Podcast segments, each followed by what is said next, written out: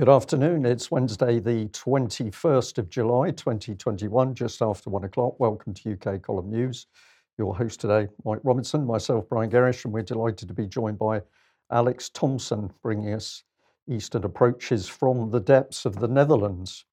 Um, okay, so uh, let's put uh, June Raine on screen. Now, of course, uh, the MHRA's position, June Raine's position was that uh, it was up for up for the Joint Committee on Vaccination and Immunisation to advise on whether children would be vaccinated as part of the deployment programme.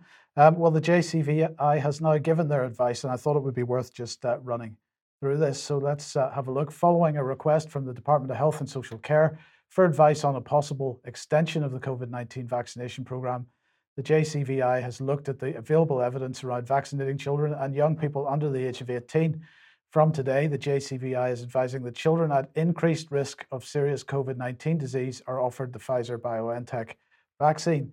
Uh, that includes children aged 12 to 15 with severe neurodisabilities, Down syndrome, immunosuppression, and multiple or severe learning disabilities. So that is their position. Um, they go on to say then um, the JCVI is not currently advising routine vaccination of children outside these groups based on the current evidence. Uh, as evidence shows that COVID 19 rarely causes severe disease in children without underlying health conditions, at this time, the JCVI's view is that the minimal health benefits of offering universal COVID 19 vaccination to children do not outweigh the potential risks. Uh, almost all children and young people are at very low risk from COVID 19. Symptoms, when seen, are typically mild, and fewer uh, than 30 children have died because of COVID 19 in the UK as of March 2021. Uh, so Professor Anthony Harnden, who's the deputy chair of the JCVI, said the primary aim of the vaccination program has always been to prevent hospitalizations and deaths based on the fact that previously well children, uh, if they do get COVID 19, are likely to have a very mild form of the disease. The health benefits of vaccinating them are small. So that seems to uh, uh, be that for now, and, and we wait to see what happens. But I was interested in the groups uh, of children that they feel do need to be vaccinated. Uh, I don't quite know how to describe this one, Mike. First point I'd make is that they keep talking about the evidence, but we never see the evidence uh, for the safety uh, of, of the vaccines or the risks of the vaccines. Uh, that's not coming from the MHRA, it's not coming through the yellow card system because there's no analysis by the MHRA or um, uh, pharmacovigilance team on what the real risks are. So they talk about the evidence, but it's never presented.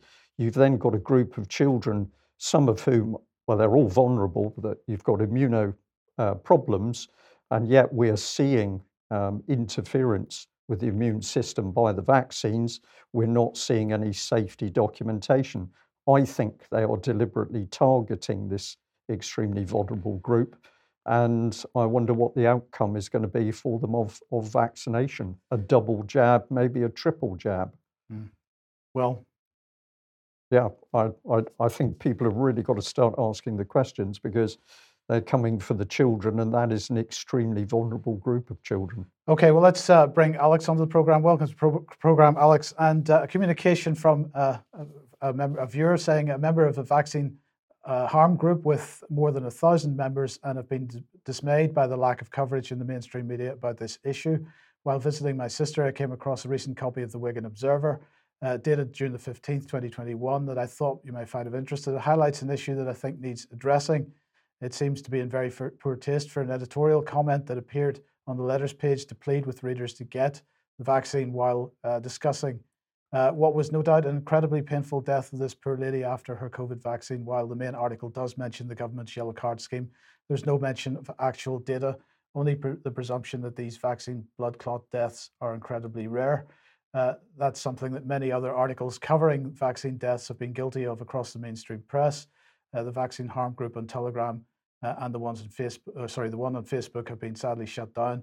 I've shared many of these articles yet. I'm yet to see one in, in which a bereaved family member urges for vaccine caution or for the article to give the actual number of deaths involved. I am not anti vax by any means, but wish for a more informative approach uh, from the mainstream media that has so much power to influence the decisions of people, not least parents, uh, considering getting their children vaccinated in months ahead. My local paper, the Liverpool Echo, has not mentioned the yellow card scheme once, as far as I've seen. Other than the readers' comments stories. So more needs to be done to raise awareness about the risks involved. Uh, and we have uh, uh, the article here, Alex. Yes, the viewer in question in Merseyside in the Wirral sent us these shots uh, of the paper that she found while she was over in Wigan. And this enabled me, with the headline in question Heartbroken Dad seeks, seeks Answers About Death of Beloved Daughter. And viewers should see the positioning of that uh, before we move on, is uh, on the left hand page. And on the right, there's an um, editorial in a deceptive place, which we're going to zoom in on shortly, and then the your views, the letters page, basically. So the the the the, the uh, reinforcing message was on the same page as readers' letters. This enabled me to go and find the article on the online version of the paper. On the next slide, here we are, Wigan today, and the headline here is the same one. Subhead: Despite the family tragedy, though, he is. This is the father of the uh, quite young lady who died tragically, is still urging residents to get their jabs. And let's go on and see what's uh, the main angle taken on the bereaved father, whose name appears shortly. He says, I think people should be given the true figures on how many people have had issues with these blood clots. I don't think we actually know the true numbers. I just want some transparency. Notice, Mike and Brian, that this isn't in the subheader. Let people make their own minds up. Direct quote from the bereaved father. I want to know what Vanessa's cause of death was, his daughter, but she was fit and healthy and had no underlying symptoms at all. So why did this happen? I know the government's saying the vaccine is safe and these clots are rare, he adds. But when you're sat in a crematorium with 29 other people, because the one in a 100,000, well, it's a bit more than that if you look at the yellow card data, is your daughter, it's not the same. Now, let's go and have a look at the zoomed in version of this. And of course, a lot more readers should be doing this with their local newspapers and communicating with us about their findings. So, the right hand inset on the uh, original shot was clear jab message despite tragedy. This I managed to transcribe the key bit of for clarity of reading. Of reading. Phil Jones's daughter Vanessa Newton died aged just 45, a few weeks after she had had her first dose of the AstraZeneca COVID 19 vaccine, says the editorial comment on the same page as the reader's letters.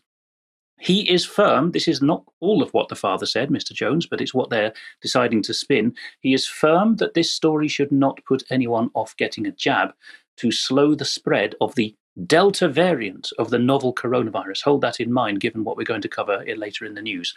Residents should take heed of Mr. Jones's word, says the comment, especially if they are wavering about having a COVID 19 vaccine and should book an appointment when they're given the chance. So very questionable methods here. And I'm not suggesting that the same person wrote this that wrote the much more favor, favorable and, and balanced coverage on the left hand page, the actual write up of the interview with Mr. Jones. Uh, but this is a, a, prompting, really, to many of our viewers in Britain, or indeed wherever you are, to look at your local press coverage and speak directly to the, I would say, the more the editors than the journalists themselves to give the, the, the cut the journalists more slack and where the editor, editors are saying you ought to be getting the jabs despite the risks, and almost putting words in the mouths of the interviewees which were not there when the original write up was done, then you need to uh, be getting on their case about that. Otherwise, it won't happen.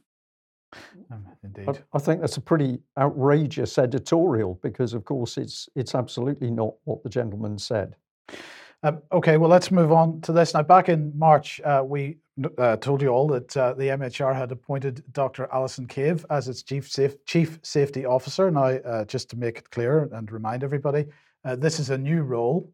Um, this role did not previously exist, so the MHR did not MHRA did not have a chief safety officer at the time that uh, the COVID nineteen vaccines began the rollout.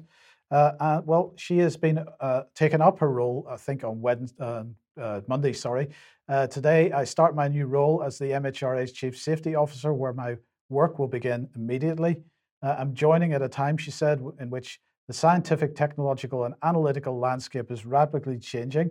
I look forward to working with colleagues at the MHRA to continue to improve our medicines and devices safety surveillance in the UK. So, this is all about safety surveillance. Um, I'm not sure what that has to do with safety itself, but anyway, it's about surveillance. Hopefully, we're going to see therefore, now that she's in post, a massive upgrade in the quality of the data which is coming out of the MHRA with respect to uh, the, COVID 19 vaccines, because at the moment uh, we can only say that it is not fit for purpose. Uh, and just to remind you, Alison Cave then uh, is uh, she's a pharmacologist. She's got a PhD in biochemistry. Um, she has worked for the uh, Medicines Control Agency, also the MHRA. Uh, she's worked uh, at the European Medicines Agency, at Innovate UK, at the Wellcome Trust, and at King's College London. So that's uh, a bit of her background. And uh, Brian, hopefully, we will see an almost immediate uh, upgrade in the quality of the data that comes out of the MHRA. I think I think we'll see an we'll see an increase in the amount of talk about safety, but we won't actually see the evidence to support it. What we do need to talk about at this point is sin. So let's uh, let's talk about sin. Uh, what are we talking about? Well, not what you might uh, think, uh, because uh, the sin is the Science and Innovation Network, and uh, we've been paying attention to quite a lot that's been going on behind the scenes with government. Um, so let's take you to this. Uh, so this was published on the 16th of April 2019, but it was SIN France organises the first UK France bilateral workshop on behavioural science at, the, at Paris British Embassy, an impact story about how SIN France initiated UK France uh, cooperation on the use of behavioural science in health public policies.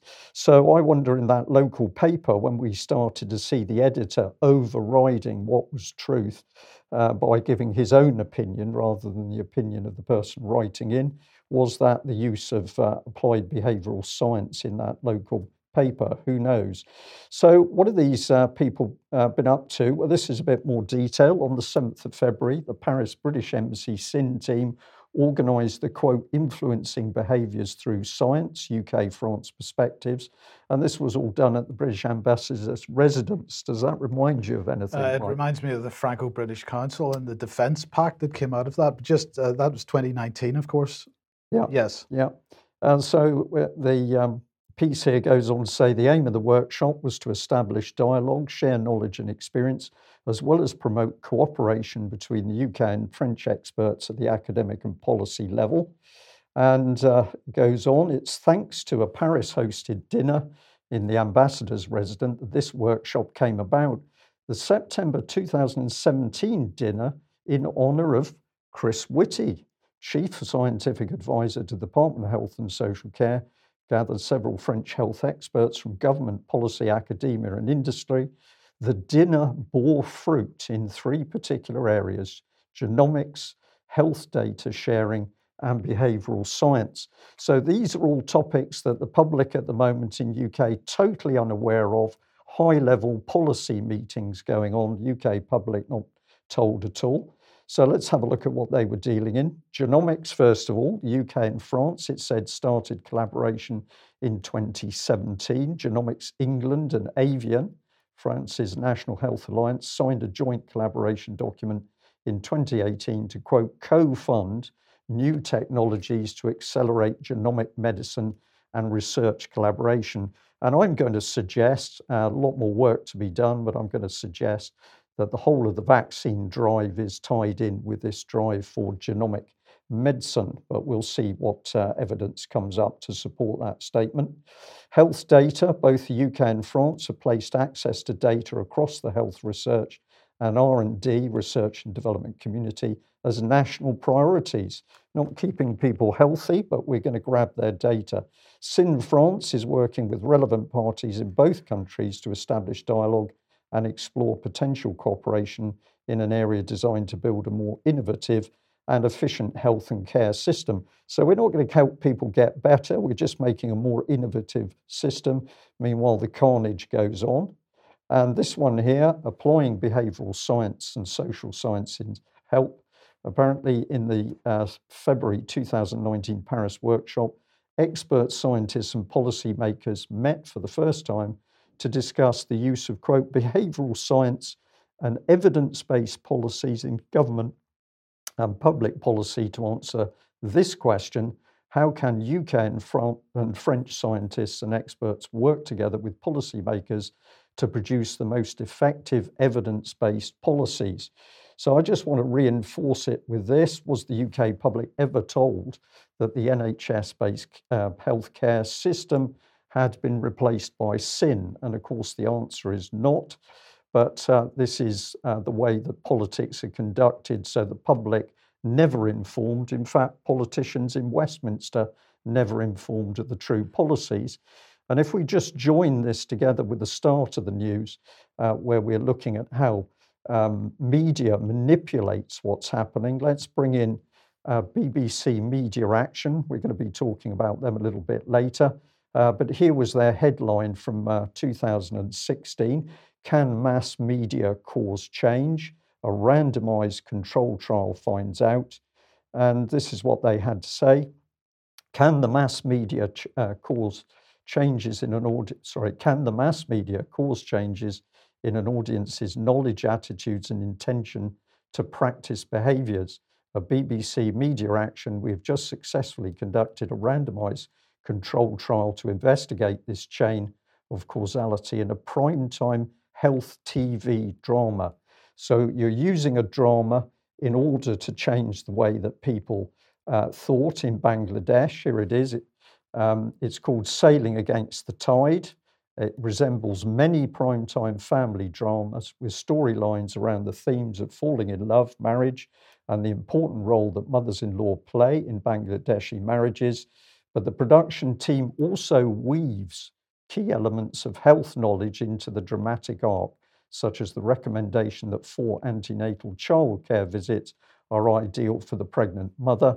And uh, it goes on to say that it's that that program is closely linked to a follow-up discussion show after the drama, in which some of the characters from the show, a medical expert and a real-life contributor, review some of the key issues explored in the episode.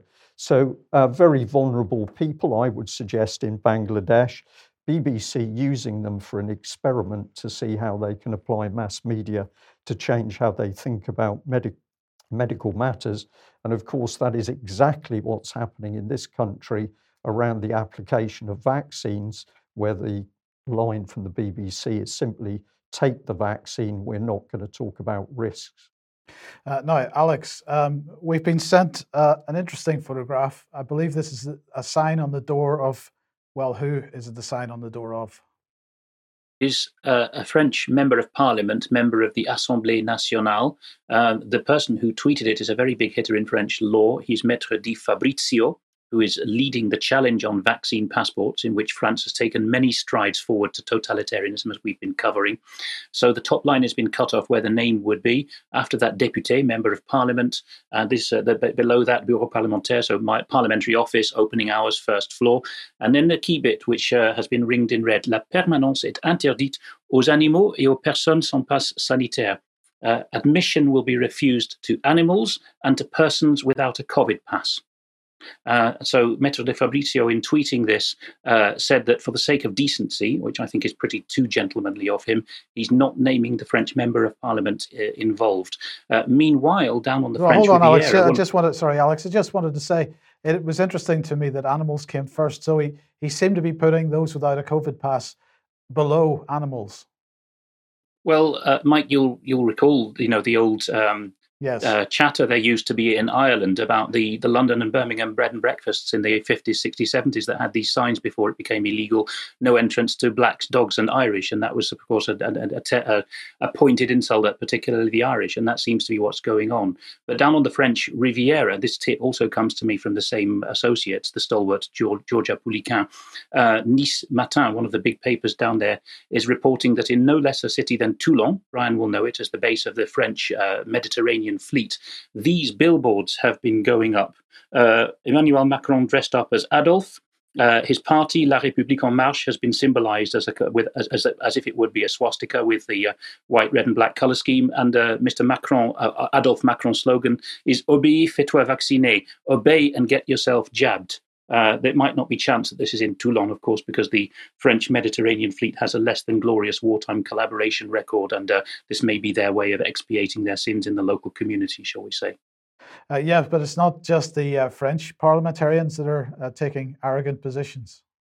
No, so let's have a listen to this. This is from the 15th of July. This is Wera Hobhouse, W E R A, Wera Hobhouse. She's originally from Hanover, a very posh town in northern Germany. She's married into uh, an English family, Mr. Hobhouse, and been uh, in Britain since uh, 1989 or so.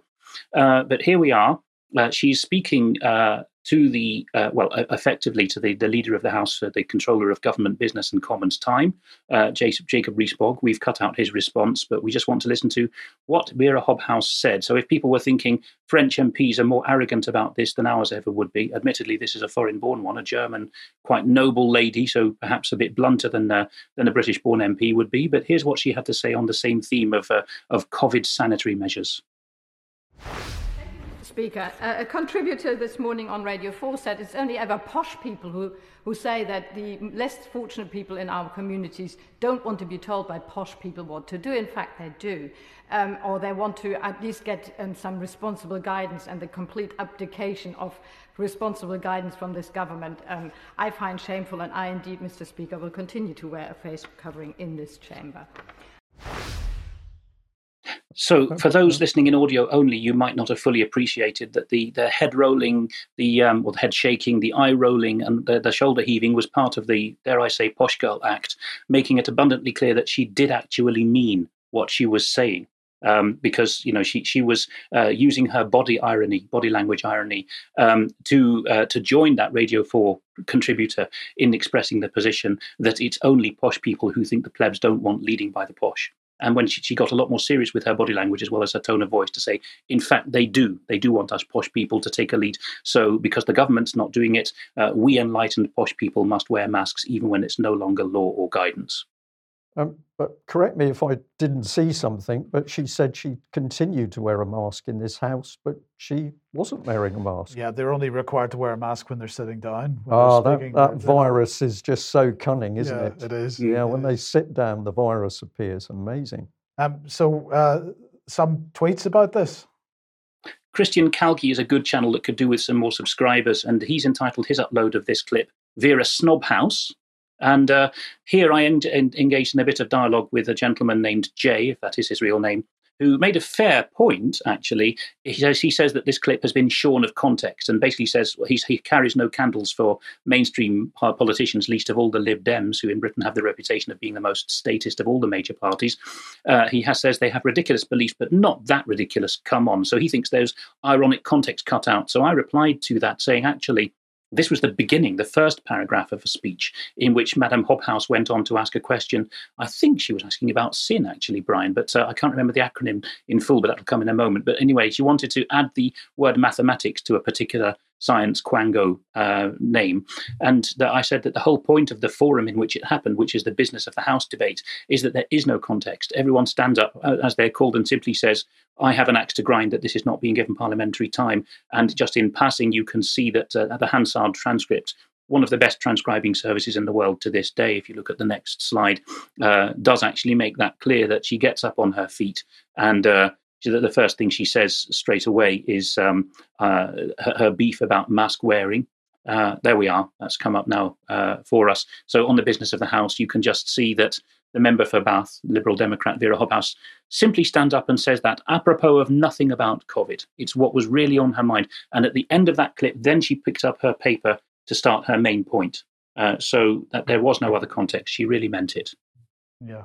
Okay, thank you for that. Okay, now if you like what the UK column does and you would like to support us, then please head over to ukcolumn.org forward slash community.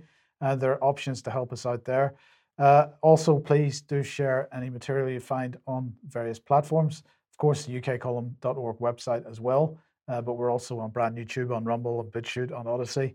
Um, and uh, Patrick just wanted me to also remind everybody that uh, his old normal t-shirt is uh, absolutely still available. Not very many left, however, so you need to get in quick. Uh, so please do so if you would like one. Yeah, excellent t-shirt. I do love it.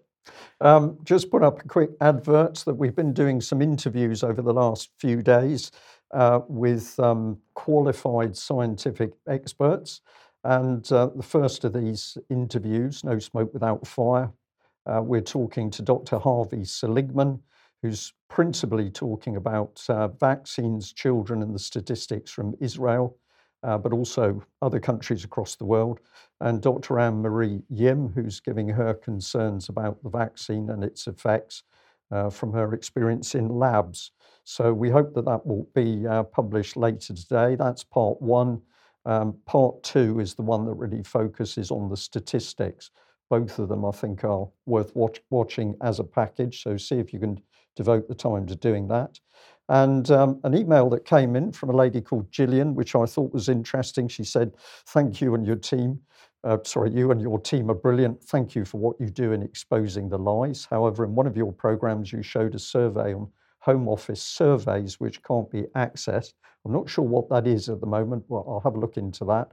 Uh, but she says she's written to her MP throughout to no avail, and Boris posted a letter to Boris yesterday, been unable to get to London for any protests, and wonder what else I can do to wake people up and stop this awful tyranny. First thing that came into my mind is get on to the uh, local party chairman of your MP to demand um, explanation as to why there was no answer from the MP, but also suggest you make contact as a first step. See if you can find one, two, three other people in your local area that you're able to meet, sit down and have a chat with them about what you can do, because it's out of these very small meetings that very interesting things happen. It may be some targeted email campaign, or it could be some appropriate stickering uh, with an appropriate sticker. So I'd say the first thing is to see whether you can team up with one or two other people because there's always strength in numbers. And uh, that's going to be more and more important because we'll be talking a little bit more about Pegasus in a minute. Uh, and uh, so that should be clear. Now, just to remind everybody that uh, uh, there is another demonstration this weekend, a big demonstration this weekend, if you'd like to attend it in London uh, on Saturday, the 24th of July, 1 p.m., Worldwide Rally for Freedom, and also World Ivermectin Day.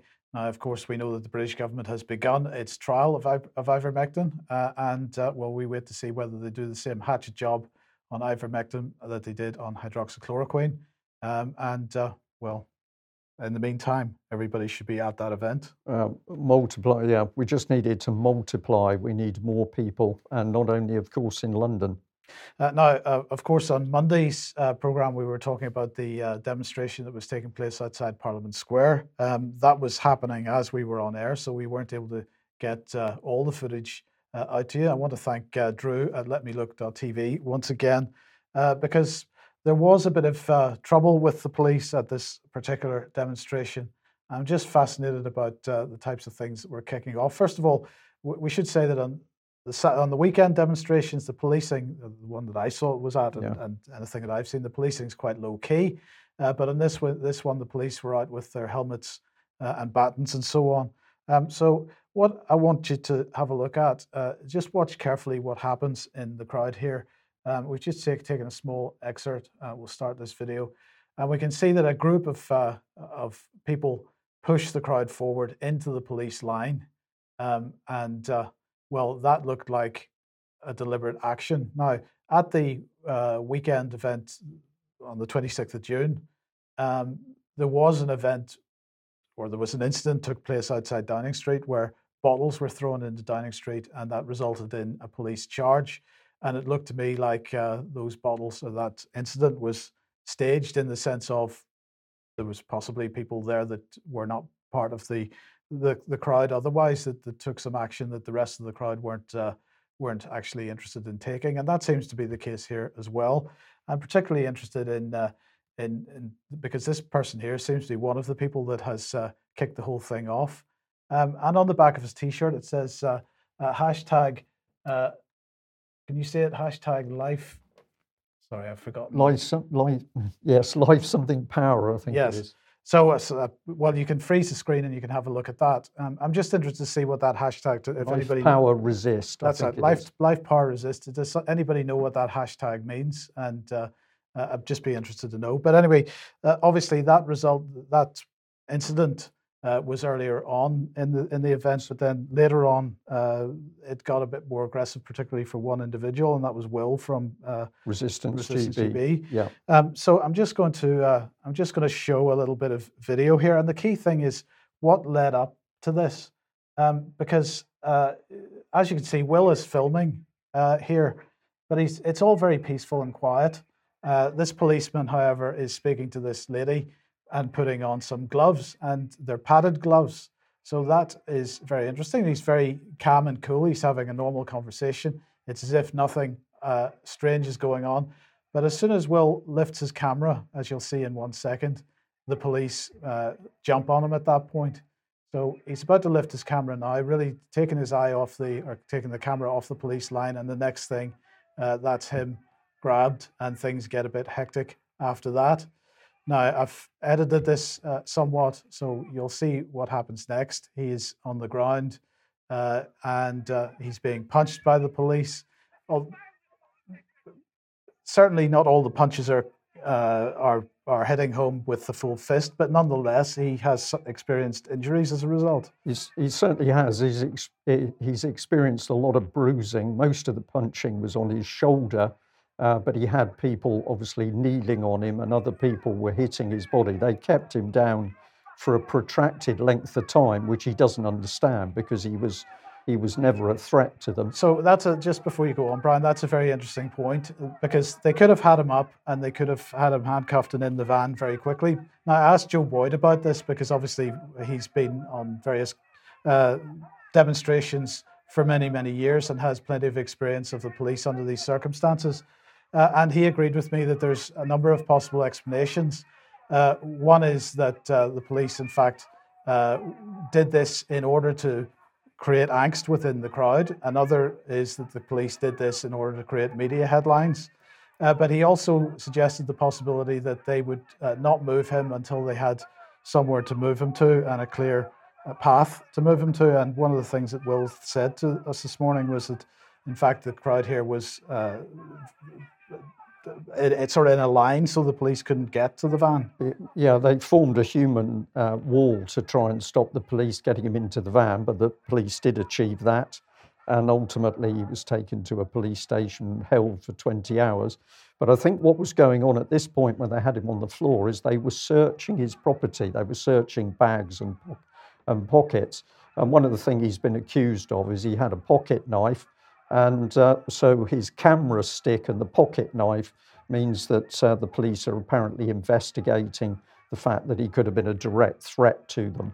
Um, but Will's opinion is that he was deliberately targeted. He thinks he was targeted because he's been posting the video clips showing and exposing unlawful behavior by the police.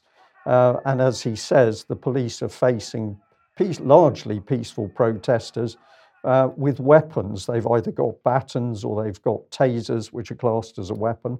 Uh, so he is saying we are now w- witnessing elements of the police completely out of control. So he was held for 20 hours. They denied him writing materials, which I, th- I think is uh, part of his rights when he's there in the uh, cells, and it took them ages uh, to let him see a, um, a lawyer.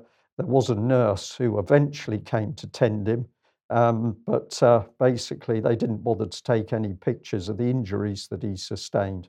Now, he is dark skinned, and but he said, I can still see the bruises on my skin, but no photographic record was taken by the police. Obviously, they didn't want um, anything uh, like uh, physical damage to uh, cloud their decisions over what he was up to. Yes. Um, okay, let's move on to this then. Uh, BBC headline and on the BBC radio this morning, this is a big issue. UK and France agree deal to tackle rise in channel crossings. Now, it is spectacular how we are effectively merging with France. Brian, we've obviously got a 50 year defence pact. We've talked about that many over many years. You're talking about the behavioural science side of the UK French collaboration. And now we've got this UK French collaboration uh, with respect to immigration and channel crossings, which doesn't seem to do anything other than to facilitate the, um, the migration. Um, but what I really wanted to focus on here was just to remind everybody what's going on here. First of all, we've got people coming in from the Sahel, and, uh, and you know to a certain degree, uh, mostly from the Sahel. Um, they're being trafficked, so there's a huge industry behind this. Uh, they're coming into the UK, um, but they're not just coming into the UK. So if we look at uh, at the map here. Um, and I'm going to focus on Lake Chad as one example, the Lake Chad area. We've got people being trafficked to the west coast of Africa, also up through uh, the Sahara to through um, into Libya and into uh, Algeria and so on, and then across into Europe. And that does two things. First of all, it uh, removes people of a certain because these tend to be young men, yeah, uh, predominantly young men. Yeah. Uh, it removes young men of a certain age out of the Sahel area um, but the other uh, the other thing it does, of course, is it helps break down um, the uh, national identities in, in European countries and so on. But the but the thing that is never mentioned and never really discussed uh, is, in fact, that the migration isn't just going west and north; it's also going south, and it's also causing problems in uh, countries south of the Sahel as well. So we seem to be emptying. Um, I say we. I'm talking about Western, and we'll see why I say this in a second. Uh, Western influences seem to be emptying this region of uh, young men, and the question is why. Um, well, I don't have, really have an answer to, uh, right now, but I just want to highlight once again who is operating in this area. It is obviously China's Belt and Road is in there. The EU is very interested in this area. But if we think about NGOs, it's mainly the Tony Blair Institute for Global Change, um, who is really keen on a new path forward for the Sahel. And Tony Blair spoke about this on the sidelines of the uh, uh, Munich Security Conference in 2019 or 2018, can't remember which. Um, and so this is a very key policy area for him.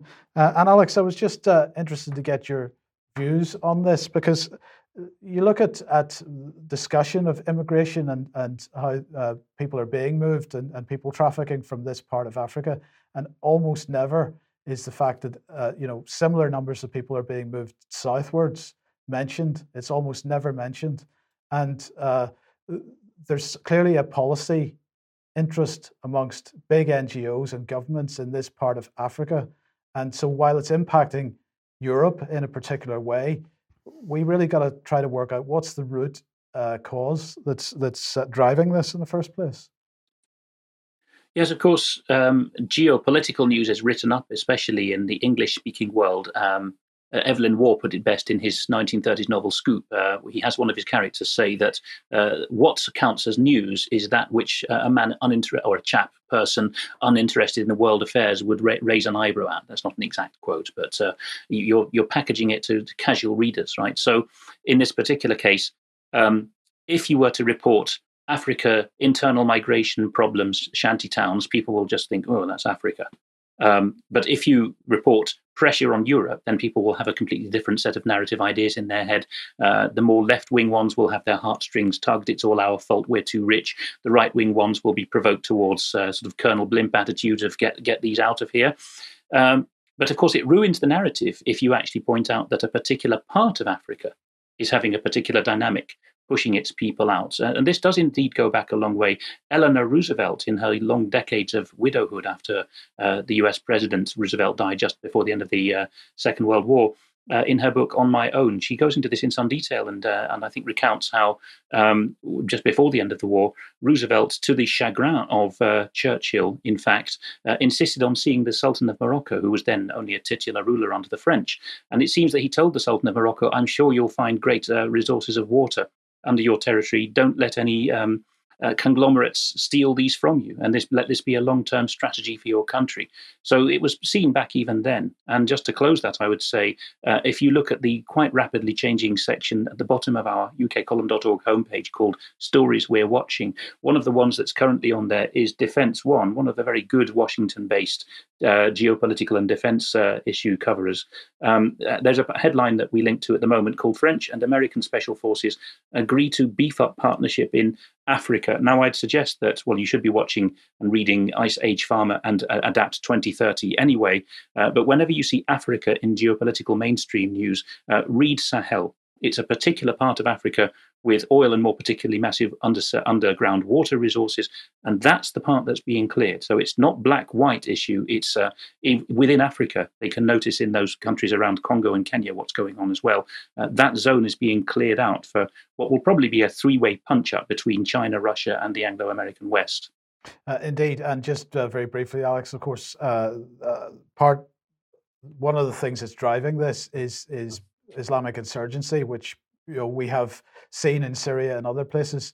Uh, we've seen a lot of Western money going into support over the last uh, ten years. Yes, it's it's a very obscure area, but uh, those, for example, who've been following the issue of religious persecution in the Sahel countries, notably northern Nigeria and central Nigeria, um, and this applies more widely, by the way, these people are very eloquent in English and French. They have their own proper TV channels. It's not the 1960s. Uh, you can easily find online Africans speaking eloquently about their own stuff. uh, in, interpreting the world and their own part of the world uh, in good English and French. So you don't need to rely on Western journalists, but absolutely um, the, the, the issue, particularly I've seen in Nigeria, if you speak to locals, for example, church leaders, local council people, uh, they will say these problems came in overnight. They had no root in our previous history. Uh, there was no previous form of African Islam or Christianity that let, that uh, that gave rise to the uh, communal violence that you saw. Uh, and of course, it's often blamed on competition for water or other natural resources, but there's far more to it than that. Uh, there's an overnight whipping up of hate, which seems to concur pretty closely with when the Brits arrive. Okay, thank you for that. Now let's move on to uh, Green New Deal and uh, the EU. Now, of course, uh, a week or so ago, we were reporting on the European Commission adopting its new package of green proposals to deal with climate, energy, land use, transport, tax, uh, and so on. And uh, we were highlighting the fact that, uh, if you remember, they were proposing exempting private jets from the, from whatever policy they were going to push through. they're calling this Fit for 55 because they're intending to bring net greenhouse gas emissions, as they describe it, uh, by down by at least 55% by 2030 compared to 1990 levels. Um, so there's been quite a bit of pushback, however, in the last week from indus- industry, from uh, especially the car industry. Um, and uh, so the French government and the Italian government have uh, had to react. Uh, this is Euractiv, and uh, the headline here is French President Macron meets auto sector representatives. Um, and uh, they're saying, uh, this is, they, they quote the automotive, it's PFA. I'm not sure whether it's a, a, an industry group or not, but it's their president, Luc Chatel, saying the EU is throwing away 100 years of European know how and chooses a technology in which the Chinese are 10 years in advance. They're talking about uh, battery technology for cars and so on. Uh, but here is, uh, is Luc uh, Di Maio, uh, the Italian foreign minister, and he's uh, gone a bit further. He's saying there's somebody in Europe who thinks that ecological transition can be completed in two years. Ecological transition will work only if our companies and our productive systems, but also professionals, will have enough time to adapt to transformation. Otherwise, it won't be a transition, it will be a shock. Uh, we will produce a drop in emissions, which, however, will correspond, correspond to a loss of jobs and the shutdown of companies. We're not asking to block the process of European Green Deal, but we're just calling for more time in order to be able to deal with the coming period.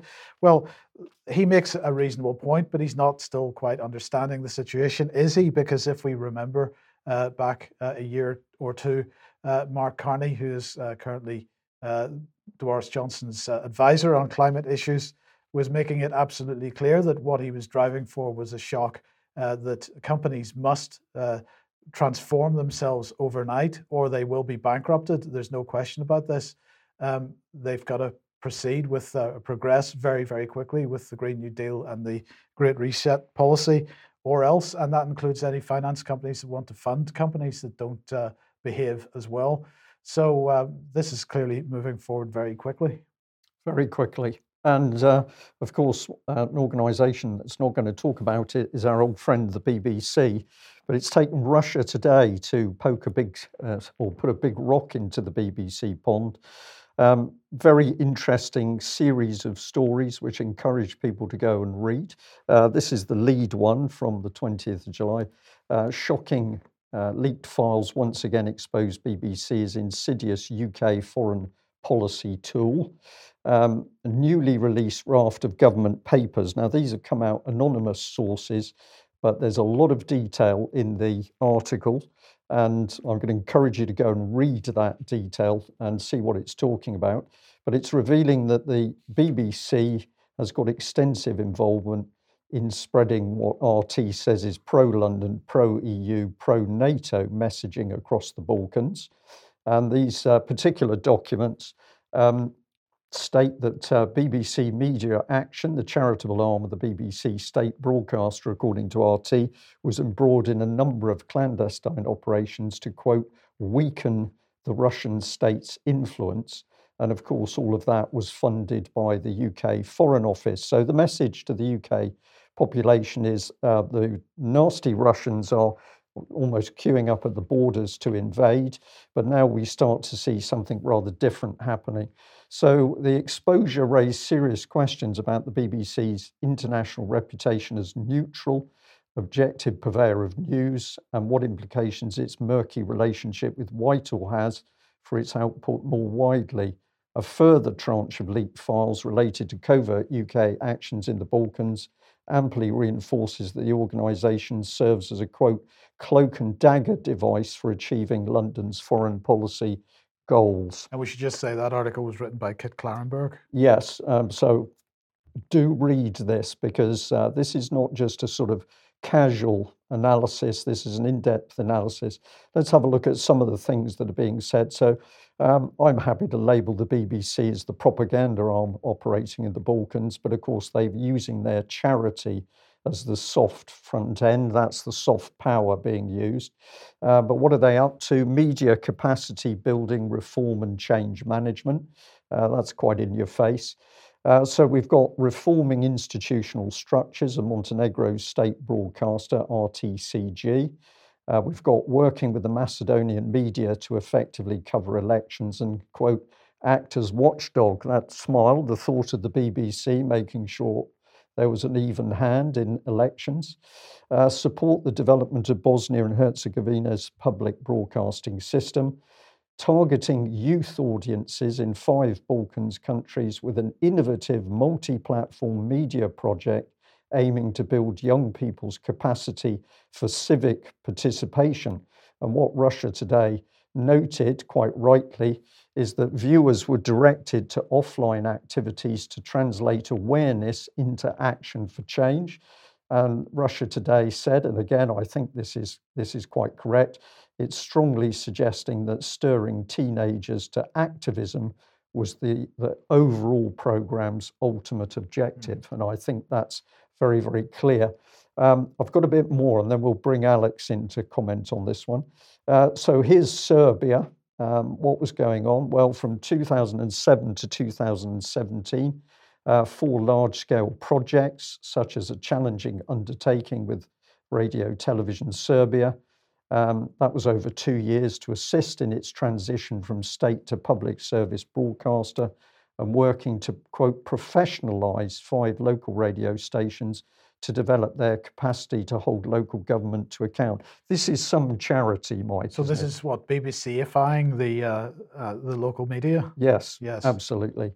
And uh, this one here, the organisation also delivered a huge three-year project for the European Union which, quote, strengthened media capacities for improving objective public information about all aspects of EU integration. In other words, it assisted in the production of pro Brussels propaganda. The, the words in the text in yellow there, obviously from Russia Today itself. Vital work indeed, considering Serbian citizens remain by far the most skeptical about bloc membership. And um, We've got this one here, uh, uh, a statement from RT with the troublesome Socialist Federation of Yugoslavia now irrevocably smashed into pieces. Whitehall needn't threaten the use of military force to compel Balkan media outlets to transmit pro Western propaganda. It simply dispatches BBC staffers to their offices under the bogus aegis of promoting media diversity, free expression, democracy, civic participation, and fostering debate uh, to ensure they remain acceptable instruments of public information. So, a lot of uh, sarcasm in that uh, particular paragraph. Uh, we've got a little bit more to cover, but Alex, Russia today absolutely hitting uh, the business, uh, the nail on the head, because um, we have warned, as I'll show in, in just a moment, that BBC Media Action is used as a propaganda arm of the BBC and the state, but this is uh, absolutely in your face. I think the key there, Brian, was the embedded BBC image that you showed, uh, because the uh, text that went with it is uh, supporting independent media in the Eastern Partnership countries. Which organization puts the uh, former communist countries that aren't in the EU into the bracket Eastern Partnership? It EU. is the EU itself. It's an EU term, right? The BBC is taking an EU perspective, or the two organizations are taking the same perspective. Uh, people, if you want to look at the history of this in one person, uh, Georgia is prob- the former Soviet Republic of Georgia, of course, is one of the best performing EU NATO aspirants, and so we can add a third uh, organization to that triumvirate, which is BBC aspirant country.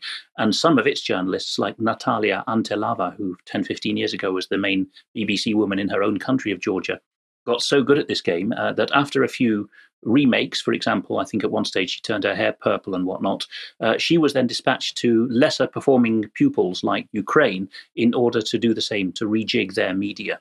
So that whether you're talking drama, you focused on uh, Central Asia, Brian, in your article that's still at the bottom of the UK column homepage about media, BBC Media Action from some years ago, whether it's soap opera stuff or whether it's news, the strategy is the same here is the news. That's what a state broadcaster would do. And then, as the BBC, BBC says, you need to make the twist to public broadcaster, by which they mean you add, but many people are very unhappy.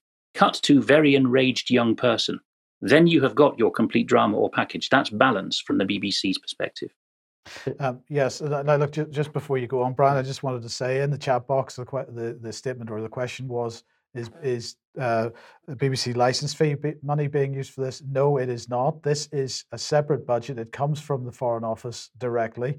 If you look for uh, all Foreign Office spending over twenty-five thousand pounds, you'll find a monthly report which lists uh, what they spend. And BBC Media Action is receiving multiple millions of pounds uh, from the Foreign Office directly in order to to do this stuff. So although it is representing the BBC in the sense that it's a BBC charity and they share their pension pot and things like this.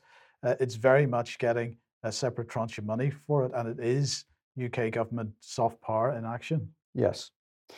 Well, the art, excuse me, the article we've just shown you from Russia Today is linked through to this uh, other article. Leaked papers allege massive UK government effort to co-opt Russian language anti-Kremlin media and influencers to quote weaken the Russian state. Now, that was back in February 21. Uh, but what, of course, was in this article uh, was mention of the Zinc network. And so let's just bring this in. One program Zinc bid for is support for independent media, independent media in the Balkan states. The leaked papers included the statement of requirement for the project, as well as the details that were spelled out to contractors at a meeting convened June 2018 with um, our old friend. Yes, our old friend, the Counter Disinformation and Media Development Chief Andy Pryce, along with a parallel operation in Eastern Partnership countries. Um, so, what were they doing here? Delivering audience segmentation and targeting support for two of Russia's leading independent media outlets, Meduza and Mediazona, and what RT points out is that both of these are hostile to Russia. They were doing a lot more besides, but this is the particular focus of this part of the article. And uh, Mediazona was originally founded by two of the Pussyfoot Riot members. So the, uh, the, the government's come in to help support those upstanding young people. I believe they're women.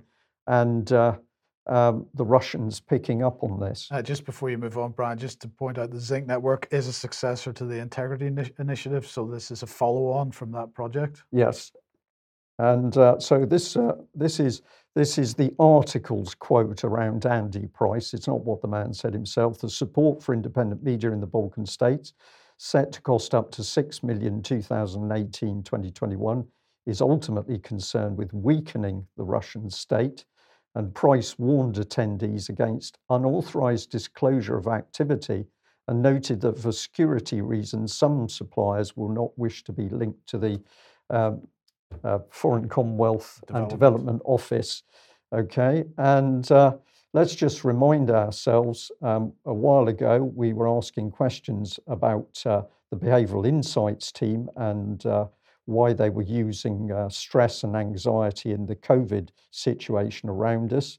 Um, so this is uh, what we'd sent them in an email. We got no reply at the time. Uh, we were having a look at the Behavioural Insights Team Global Board. We were very interested in David Halpern, a key man, but we're also interested in this lady, Janet Baker from the Cabinet Office, and her LinkedIn page took us through and uh, well, extensive experience, but let's move through quickly. Um, what do we actually come up with? Uh, this one here, that she's involved with zinc And uh, if we look at zinc itself, uh, we help our clients deliver meaningful, measurable change around some of the most complex social issues facing the world today. Uh, so have a look on their website for the detail.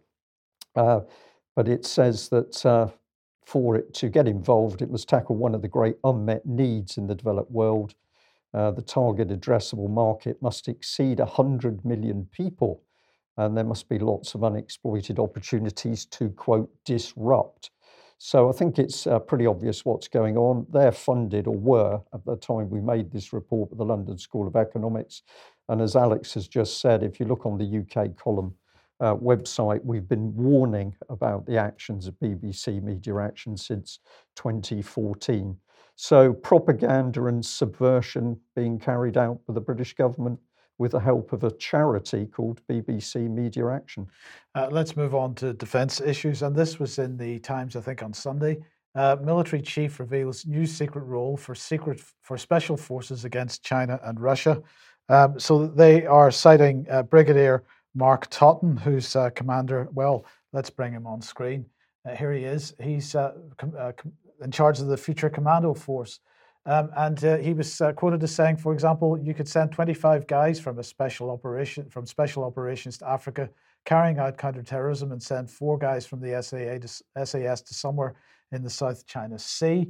and this would need to be a lower pro- profile uh, and is politically more treacherous. I find this uh, very interesting quote because he could have said politically more sensitive, or he could have used quite a number of other words there, uh, Alex. But uh, he chose the word treacherous, which, of course, treachery is treason. So I'm not clear if he was sending some kind of uh, message there. But also, you'll notice on the on his arm, he's wearing an EU NAVFOR uh, badge because uh, he, when he was not a brigadier, when he was a colonel, was uh, chief of staff of EU NAVFOR. But anyway, uh, the future commando force uh, is the rebranding of uh, the Royal Marines, um, and uh, it is going to be taking over some of the tasks which are normally given to the SAS and the SBS, a special boat service, um, and they're going to be focusing on Russia and China. Uh, what we'll be able to do is to allow special forces to focus on more difficult, more complex counter Russia, counter China tasks uh, it takes real specialist expertise. So we will allow them to have more time and people to address those, and we can conduct some of the tasks, such as ma- maritime counterterrorism, for example, or partnered operations where it's difficult and where there's a higher risk. Um, and they also make the point that uh, uh, the Times rather makes the point that uh, this will be operating alongside MI6 uh, to mount uh, surveillance operations against the Chinese and the Russians. Um, well, I just want to go back to March um, and to remind everybody when the defense review, um, because we covered this at the time, and this is really more information on what was said. So, first of all, Ben Wallace um, talking about a vast global footprint. We will be constantly operating to deter our adversaries and reassure our friends, integrating with our allies and ready to fight should it be necessary. So, what we have seen is that the EU Defence Union, the integration of EU member states, seems to be broadening out to be a transatlantic alliance much tighter than uh, than NATO even was, and it, NATO itself being retasked uh, w- with respect to already Russia, but respect to China as well. Uh, at the same time, then we had Mark Carleton Smith, uh, who's chief of the defence staff, uh, saying um, the creation of the Rangers is the uh, alongside the, the, this new Royal Marines task force will free up special forces to focus on the more persistent and lethal threats associated with hostile state actors. Um, and uh, Wallace again saying uh, that last autumn, the Chief of Defence Staff set out his plans for how we'll operate through the integrated operating concept. These uh, terms should all make people feel very safe. Um, we must work with allies to make most of the new technologies, improve integration across all domains and throughout the spectrum of conflict.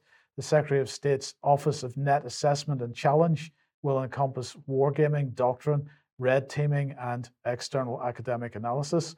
Uh, Office of Net Assessment and Challenge, another term which should make us all feel very safe. Uh, the widespread use of cyber, organized crime, electronic warf- warfare, proxy fighters, and disinformation uh, can be seen on nearly every con- continent, and this is uh, very much a focus of, of what they're doing. So, uh, the integrated operating concept, then, uh, the central idea of that is offensive rather than defensive. And I think this is really key because what we're seeing is uh, the Ministry of Defence really being uh, transformed into the military of offence. Um, and just to remind everybody what uh, Nick Carter, the Chief of the Defence Staff, said the nature of war remains constant. It's visceral and violent. It's always about politics. Uh, what is changing is the character of warfare, what's evolving significantly due to the pervasiveness of information and the pace of technological change. Uh, and uh, he said we need a new model for deterrence that takes account of the need to compete. And of course, another term that they were uh, pushing very hard and still are was fusion doctrine. And when you look at what this means, and these are their diagrams of what it means. Focus. Uh, they're they're certainly talking about focusing on the Sahel region of Africa. So we're back to that again, building markets in emergency uh, in emerging economies, re- enforcing the rules-based international order, addressing the root causes of conflict, and tackling cross-border threats. This is what they were talking about, and uh, and a little bit more on the integrated operating concept. Uh, it's to drive the conditions and tempo of strategic activity rather than responding to the actions of others. In other words, offensive.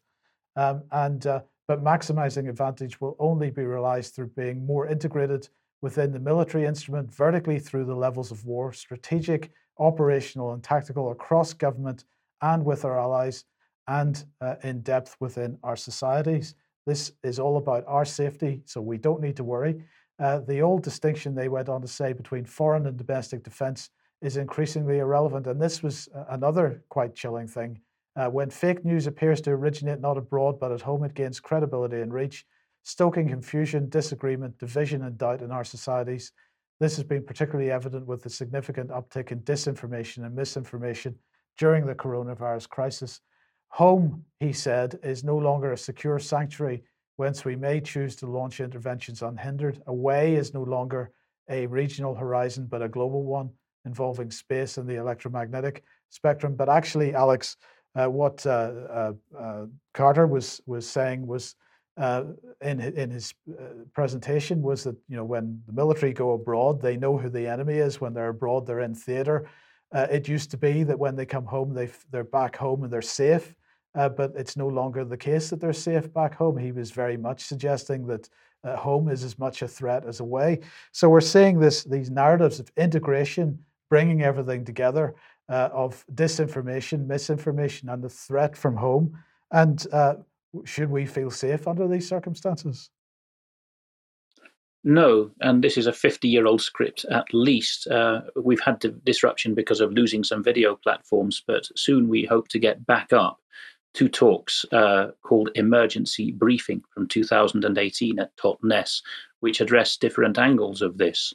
And in mine, I talk about how uh, in 1982, the first edition of the Hut 6 story by Gordon Welchman, and he's the unsung hero of GCHQ's wartime effort, um, describes how in the 1970s, the MITRE Corporation, very closely embedded with NSA as a contractor, uh, called Gordon Welchman out of retirement back in the 70s and gave him exactly that script to speak, which he uh, blabbed actually and, and did in a chapter uh, at the end of his book, which was pulled from any future uh, reprints of that book.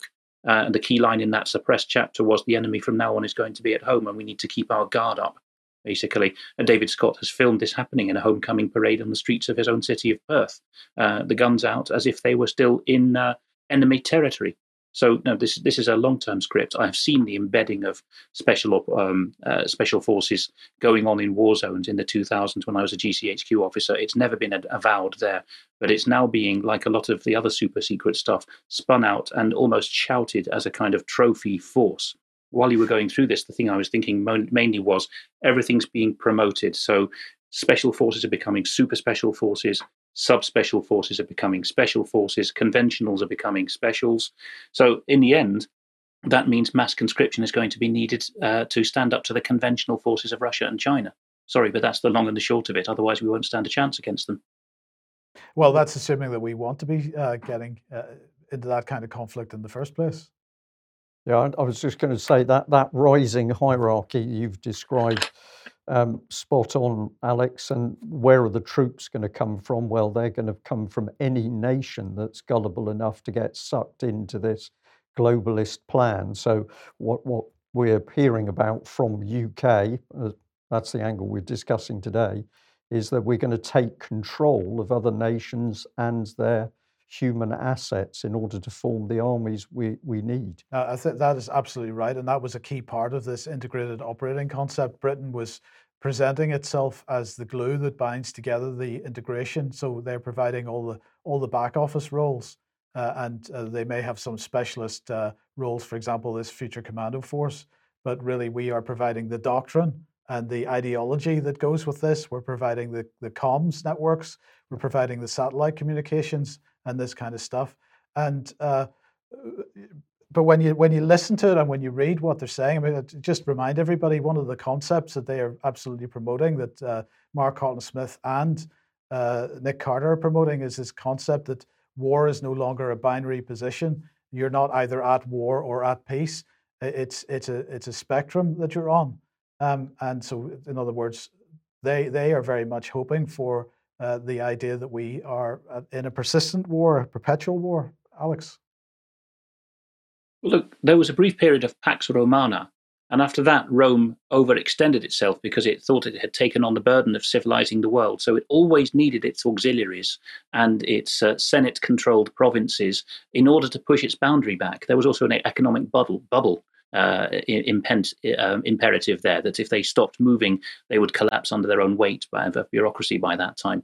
So all of this uh, vicious circle, we're, we're now on that that pathway. We're about the third century in Roman Empire terms, and it's it's very closely uh, mappable onto what we were talking about with the BBC as, a, as an um, overseas arm now of, of the Anglo American world domination project or the deep state project, uh, because they are getting together the auxiliaries. We'll go into this more in more de- detail in extra time for subscribers uh, in several case studies from Eastern Europe. These auxiliaries are necessary to do the legwork so that our really suave operators can do the really hard work, pitting themselves directly against the Russians. Uh, yes, now uh, they they mentioned uh, the Future Commando Force working with uh, MI6, um, but um, what's MI6 up to? Well, this is a good website, Daily Maverick in South Africa, and they are uh, staying on the case of Alan Duncan's memoirs. He was the junior minister in British Parliament, the Secretary of State. Uh, sorry, I beg your pardon, the junior minister rather than Secretary of State uh, at the uh, Foreign Office, and uh, he he produced some rather if you'll pardon the expression, bitchy memoirs, they were, catty, shall we say, uh, in which he blabbed on several things, one of which was that the Sultan of Oman, one of Britain's key protectorates in, in the Gulf, uh, had a privy council which was stuffed with MI6 types. They've gone further into that, and they've now said that there's an entire secret Whitehall committee at the Ministry of Defence that holds no records. Gulf Advisory Group, according to the, uh, the key points they've put below the headline and it uh, it took some of the I have to say my least favourite, but I'll give them their due. My least favourite social justice warrior, Labour um, party representatives, alias members of parliament, uh, did did some digging here, and uh, they were first at first fobbed off, and also the ex SNP man Kenny MacAskill, he of the Lockerbie fiasco, who's now in Alex Salmond's new party Alba in Scotland. Uh, Kenny MacAskill, and I think it's um, um, one of the Coventry MPs, uh, Sultana, uh, who's quite a social justice warrior, they kept at the case, initially being told the group you're asking about doesn't exist, and found that there was actually a Gulf advisory group at the Ministry of Defence. It keeps no records. This cuts across, of course, all ECHR type proprietary transparency of government and everything else that Britain shouts from the rooftops. But even it's not even really MOD; it's MI6. Uh, it, it, allows itself to post to be posted out to the Gulf and, and tell them what to do. Um, okay, and we've got a, a, quote from this. The meeting has only come to light five years later because of the Alan Duncan uh, memoirs. So, uh, okay, we'll keep uh, keep an eye on that and see how that story develops. Uh, but now another story that's uh, developing that we mentioned on Monday, of course, is uh, the NSO group, the Israeli security group that has produced software which apparently is installable on by governments on mobile phones um, and uh, makes those phones effectively open to various agencies. So uh, N- uh, NSO Group's customers, 51% of them are intelligence agencies, 38% uh, law enforcement agencies, 11% military, uh, and uh, 60 customers in 40 countries is how they describe themselves. and but it's okay; they turn away customers if they aren't ethical. Now, some people are asking, well, how does this work?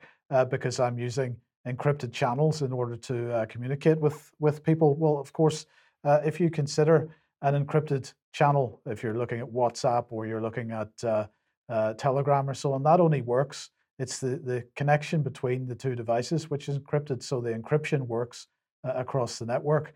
And even assuming that that encryption can't be broken, and I don't have any evidence that it can, and even assuming there aren't any backdoors in that encryption, and again, there's no evidence that there are, although MPs are calling for it. The key issue is can the intelligence services or governments or the military or the police uh, get control of one of the endpoints? Because the only uh, benefit to encryption, in, with, even with end to end encryption, uh, is on the network itself. On the phone, of course, the content is unencrypted, otherwise, you couldn't write it and you couldn't read it. So if uh, the uh, agencies can get access to the phone um, and they can install their software on there, then of course you are hemorrhaging perhaps uh, data from your microphone. It could be used as a bug.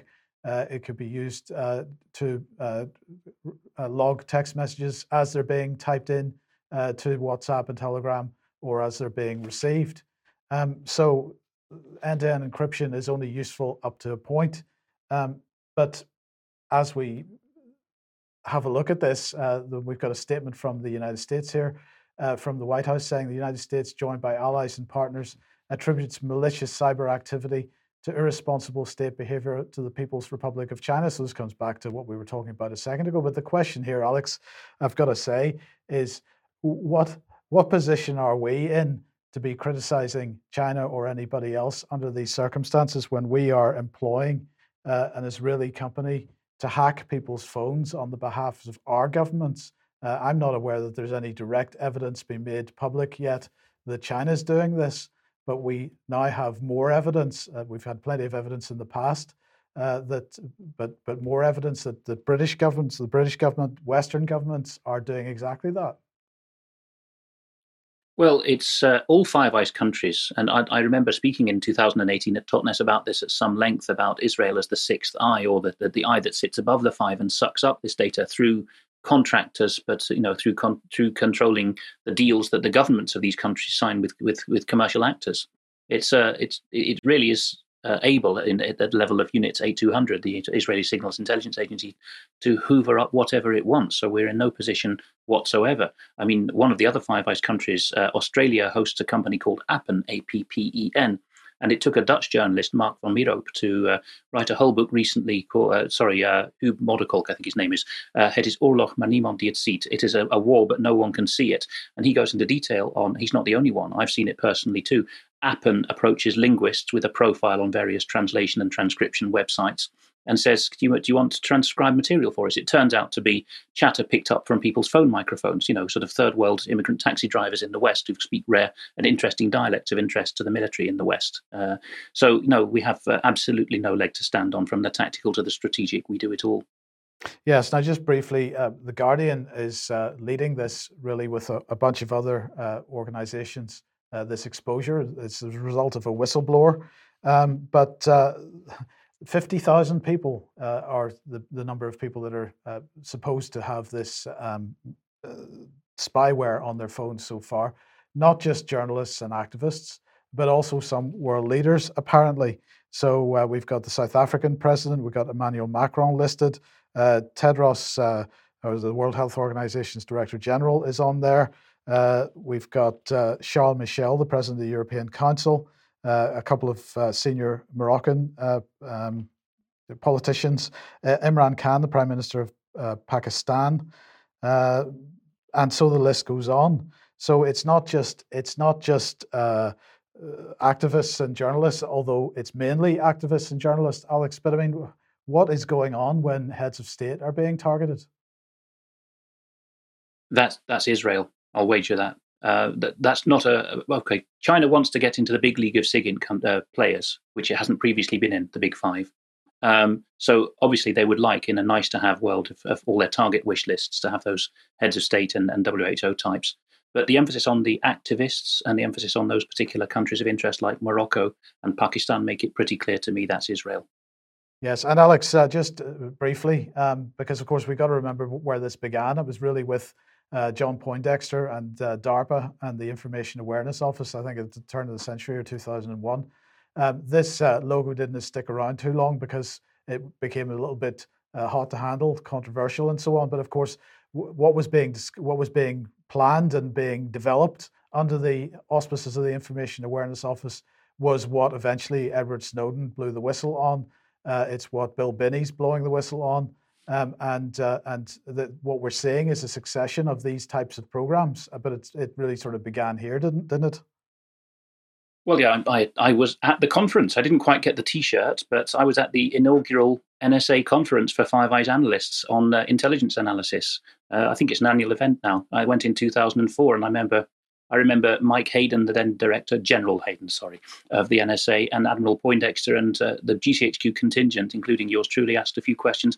And I remember Poindexter colouring up like a beetroot being asked about that. Not that logo, but the TIA, the Total Information Awareness Package. Uh, they couldn't defend it even to a room of their own patsies. Uh, so embarrassed were they. Psychologically, I'd say the only rationale is that below all the levels of filthy Anglo American deep state, Israel is there, and they knew that they were treasonous. Yes. Perhaps we should just add a little bit into that. So interesting now that DARPA's got into the uh, medicine, health, and genomics industry uh, but a lot more to come out on that little uh, uh, link. Uh, yes, but uh, well, we're right out of time. Uh, but Alex, we we do have an ending an ending slide here. So tell us about this one. Yes, this has been tweeted out by Gavin Ashenden, uh, a well known dissident cleric, formerly one of the Queen's chaplains until he got the boot. Um, but it's originally featured in the Times. So, for those who are listening uh, without a picture, uh, it's a Church of England parish church uh, with two altar servers attending to the candles and, and uh, straightening out the altar cloth. But in front of the altar cloth has gone a little flag obscuring whatever Christian logo is there. Underneath a crown of flowers, and it says, National Health Service, we thank you. Uh, that is making the National Health Service an object of worship, isn't it? I think there's no two ways about that. No, I think that's that's pretty clear.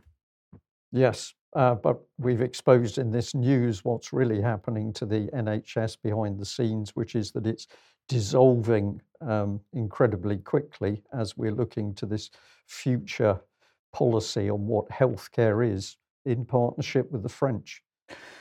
Um, well, we had quite a bit of material that we didn't get through, so we'll we'll cover some of that on extra time in a few minutes on the uh, UK column live stream. But uh, otherwise, we'll be back on uh, on Friday at one p.m. as usual, unless there's something else you particularly wanted to to do. I, I was only going to say that um, there was a couple of people asking about Vanessa while we were doing the news. Vanessa is uh, well, but conducting her own business at the moment, and hopefully we'll be able to hear more from her shortly.